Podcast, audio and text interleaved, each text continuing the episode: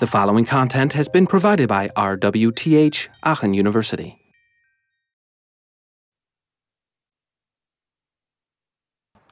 Let's start with the simple version. I mean, uh, visual we're not going to go into very much because it's, it's a predominant mode that we know a lot about already, and, and all the, the GUI um, toolkits that we've talked about the last uh, couple of weeks are all about visual output mostly. Uh, some things that are special about audio. Um, can you guys think of some advantages of audio output? What's, what's great about audio compared to visual? When do you benefit from it? Yeah. No line of sight needed. No line of sight needed, exactly. So that's probably the biggest one. You, it's undirected. You don't need that visual connection. Um, you know, when, you, when your phone rings, you don't need to be looking at it to know that it's working. Or for people who are disabled, who do not have sight, um, you know, of course, this is a huge benefit. Um, it gets your attention even when you're distracted to, you know, to do something else. Um, it doesn't need any screen space, which comes along with this, you know, this effect that it you know, so it can be really small. An audio output interface, if you need to build a tiny device, can be a tiny little speaker. Um, you know, you don't need you don't need real estate for it. Um, it will also reach an entire group at once, so that's a big benefit if if that's what you want to do. And it can, of course, provide an additional channel if you want to say get more realism in a simulation. Uh, if you've ever tried out one of the games that, that have been developed here, um, like the, the air hockey game on the multi-touch table that we have. You play that, and the puck goes back and forth between you two, and you don't have sound output. It's like, eh, something's missing. Missing. As soon as you put the auditory output there, it feels much more realistic, right? Um, so we can increase realism. We can create redundancy in case people miss a visual indicator. That's often used, you know, a, beep followed by an alert. Um, or we can just provide more information. But of course, these are also kind of the disadvantages, right? Um, you know, if I turn on, if I'm in like an office with three people, and every time I send an email, it goes like swoosh, my office mates will kill me after a short moment. Um, so the fact that it's undirected can also be a nuisance, of course. Uh, it grabs your attention, as you, I'm sure you've noticed. Uh, it can be very noisy, annoying to other people, even to the user themselves, if it's too, you know, um, it goes on all the time. But there is something else that is uh, a curious feature of auditory output in general, of the auditory modality. It's always, it always extends over time. Right? With vision, you can have a momentary image that you can see for a fraction of a second and you can make sense of it. Um, you can get a lot of information with just you know, the blink of an eye. Audio needs time, like for example, saying something or listening to a piece of music or, or even getting a you know, sort of complex uh, feedback um, music or something, it will always take time. And the moment it's over, it's over. Right? So with a visual interface, you can display a dialogue, and it doesn't matter whether the user looks at it now or later, as long as it's there.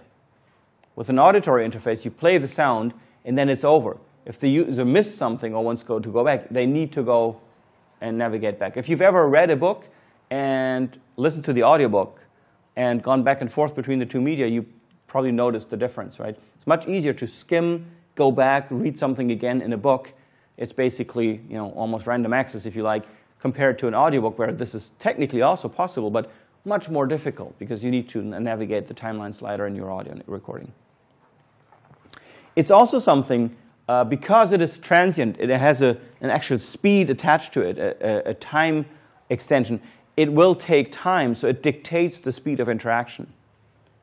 You've probably, that's why you've got buttons like, you know, double speed in, in uh, playing back audiobooks. Because if you're, you know, paying attention, you can easily listen to a book at double speed, right? twice the speed. And it, it, it's kind of, you know, oh, it's too slow, I want to go faster, or then it goes too fast and you missed something, then you have to slow it down. So it, it will tell you how fast to go. Whereas vision, you know, the page of text is there. You can read it slowly or quickly, who cares?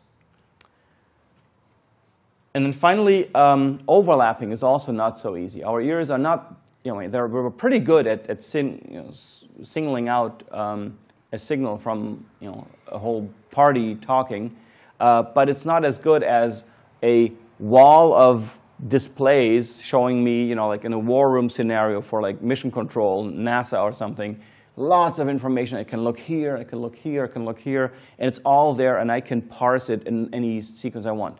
That's much harder to do if you imagine trying to do that using audio. So those are some of the things that are peculiar about it.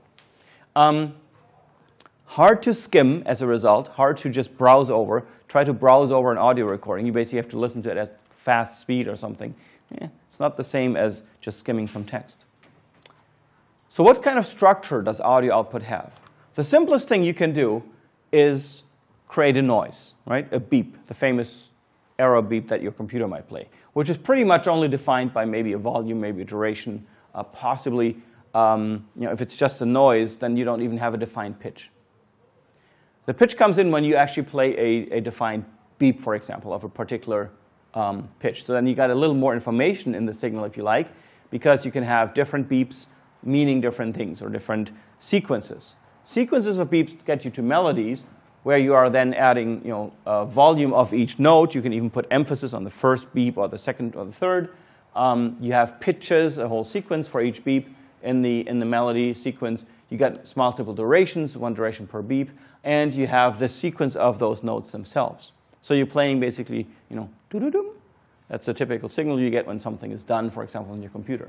And if you pay attention next time you're using your laptop or your tablet or a smartphone uh, and listen to the audio designs, especially for these little confirmation things. Um, you know, all the signals you can play for getting a new text message, getting a new e email, whatever, getting a new Skype call, whatever.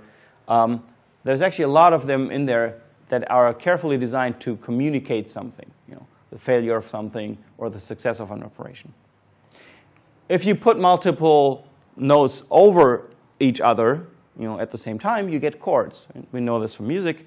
Um, and then you can actually get all the same things uh, that you had before, but you get the effects of harmony. You know, we're actually very good at very quickly telling whether a sound is kind of sad or happy because those minor major chords are deeply rooted in our cultural understanding of music and will quickly tell you um, whether it's supposed to mean something positive or negative even more so when you move into dissonance. So if you listen to a chord, like three notes, and they are chosen to be musically very dissonant, you can tell. You don't have to have studied music for to, to, to notice that.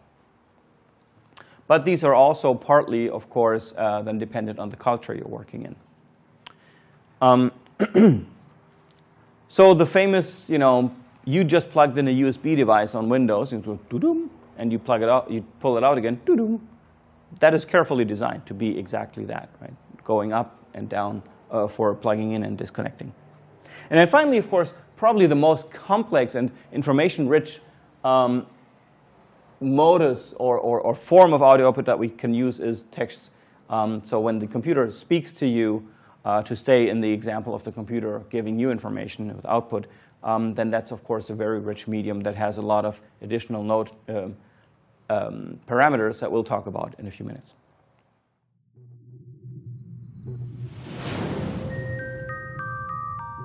This content was provided by RWTH Aachen University.